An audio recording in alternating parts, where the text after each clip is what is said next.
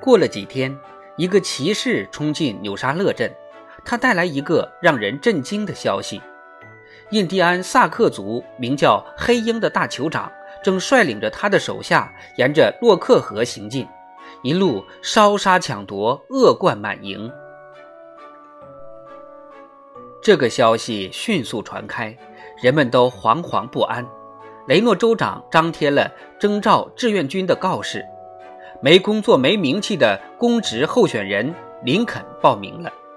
在从军的一个月里，他还被选为了队长，负责克拉瑞丛林帮的训练。对于林肯的命令，克拉瑞丛林帮的成员经常大喊一声“去你的”来回应。何恩敦说，在林肯心目中，参加抵抗黑鹰的战役不过是假期里的休闲和冒险游戏。事实上，也确实像他说的那样。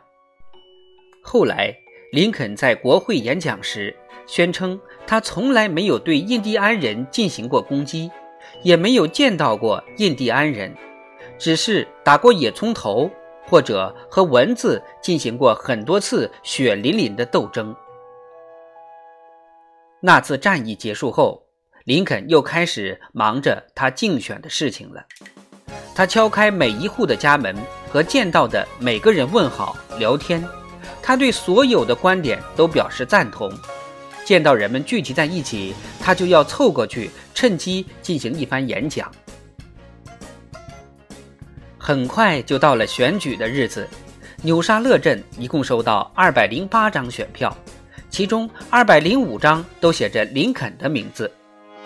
然而就算这样，林肯最终却没被选上。2年后，林肯又一次参加竞选，终于实现了他的愿望。他当选为伊利诺伊州议员。他为了到议会工作，特意借钱为自己买了一套新衣服。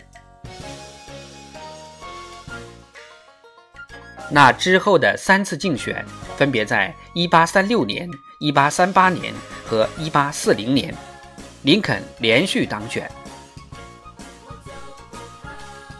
那个时候，纽沙勒镇有一个名叫杰克基尔索的人，他可以说是个一事无成的人。他的妻子收了些房客，以此挣些小钱谋生，而他自己却不在乎这些，每天不是钓鱼拉琴就是念诗。纽沙勒镇的镇民们几乎都觉得杰克是个失败的人，可是林肯却非常欣赏他，他们俩是无话不谈的好朋友。杰克对林肯的影响极其深远。在结识杰克之前，莎士比亚和伯恩斯对于林肯来讲，只是普普通通的人名，没有什么不一般的含义。然而现在，当林肯听杰克朗诵《哈姆雷特》或者《麦克白》的片段时，他体会到了那其中蕴含的深厚的文采、智慧和情感。语言的神奇魅力让他深陷于此。如果说莎士比亚得到的是林肯的敬畏的话，那么罗伯·伯恩斯得到的便是林肯的热爱和共鸣。伯恩斯也曾经如此贫穷，出生在一间小木屋里，小时候的生活环境和林肯相似。他也曾干过农活，也是个有怜悯心的人，耕地时挖到田鼠窝，也会为此写一首悲伤的诗。这些都和林肯太像了，因此林肯甚至觉得自己或许同伯恩斯有些血缘关系。通过伯恩斯和莎士比亚的诗篇，林肯进入了一个全新的天地，那里的一切都是那么的多姿多彩，情感丰富，显得如此可爱。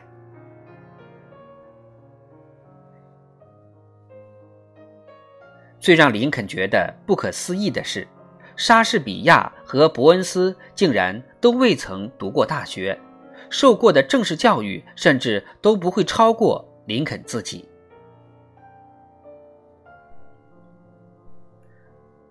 这让林肯对人生充满了希望，他坚信自己虽然是个文盲的儿子，但依然可以做伟大的事业，而不是一生碌碌无为，只卖些杂货或是当个匠人。从此，伯恩斯和莎士比亚成为林肯心目中最重要的作家。他阅读莎士比亚的作品用掉的时间，比阅读其他作家的作品用掉的时间的总和还要多。后来，林肯在写作上的风格深受莎士比亚的影响。在林肯当上总统之后，即便是为美国内战忧愁的满头白发的时候，他依然会抽出大量的时间用来阅读莎士比亚的作品。就算每天的工作非常繁重，他依然要请来专家一起针对莎士比亚的剧本进行请教和探讨。就在他被枪杀前不久，他还曾在朋友的聚会上当众朗诵麦克白。所以我们甚至可以下这样的结论：纽沙勒镇默默无闻的渔民杰克·基尔索的影响力简直可以到达白宫。纽沙勒镇的创始人、酒店老板詹姆士·鲁勒吉是从南部地区来到这里的。他有一个长得十分漂亮的女儿，名字叫安妮。安妮的眼睛是蓝色的，一头褐色的头发又长又密。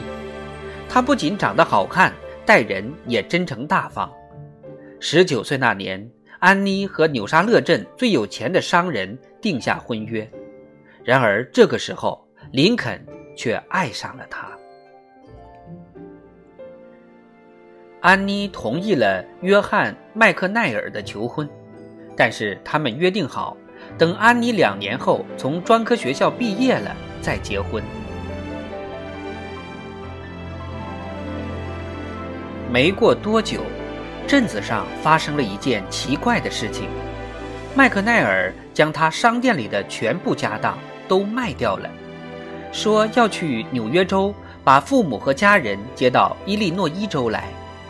他向安妮告别，并且保证会经常给她写信，不会和她失去联系。那个时候，林肯正在做纽沙勒镇的邮递员工作，每个星期有2天，公共马车会送信件来。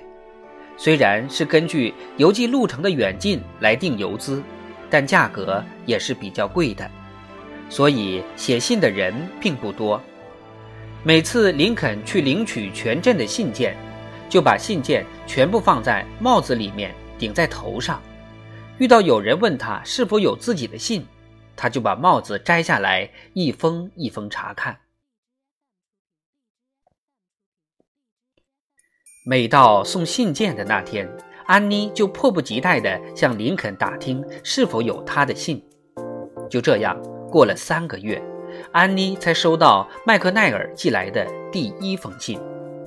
在信中，麦克奈尔对他迟迟没有联系安妮做了解释。他说，在穿越俄亥俄州的时候发了高烧，病得很厉害，一直处于昏迷状态，躺在床上3个星期才得以恢复，所以没能早点联系他。麦克奈尔的第2封信是在那之后又过了3个月才到达。信写得很潦草，语气很是冷漠，只有短短几行，只说他在照看生病的父亲，而债主们又整日跟在他屁股后面。这样下去，不知道什么时候才能再回纽沙勒镇了。又过了好几个月，安妮再也没有收到过麦克奈尔寄来的信。她开始问自己，他是不是真的爱过他？林肯不愿意看到安妮如此伤心的样子。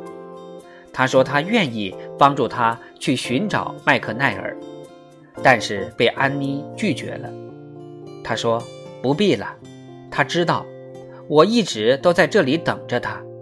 如果连给我写信他都不肯，那我也不会去找他的。然后安妮告诉了林肯一个秘密，麦克奈尔离开之前曾经对他说，其实他的真名是麦克纳马，而不是麦克奈尔。他的父亲在纽约州做生意赔得一塌糊涂，欠了很多债。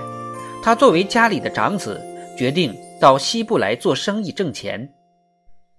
在赚到很多钱之前，他不想透露自己的真实身份，免得家人打听到他的下落会跑来找他，给他带来难以承受的压力。现在他已经发了财，有能力养家了，于是他决定把父母接到伊利诺伊州来享受。这个秘密很快在镇子里传开了，人们都惊呆了，大家纷纷指责麦克奈尔是个骗子，即便是这些话也都是骗人的，鬼才知道他到底披着什么样的皮。有的人猜测说他可能已经结过婚了，有的人说他或许有好几个老婆，有的人说他可能是个强盗，还有的人猜想他也许杀过人。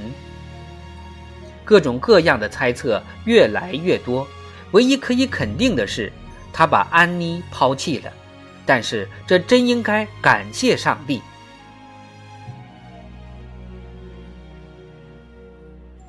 这些都是镇上人的看法，林肯没有对这件事发表任何言论，他有自己的心思。对于林肯来讲，这简直是个大好的机会。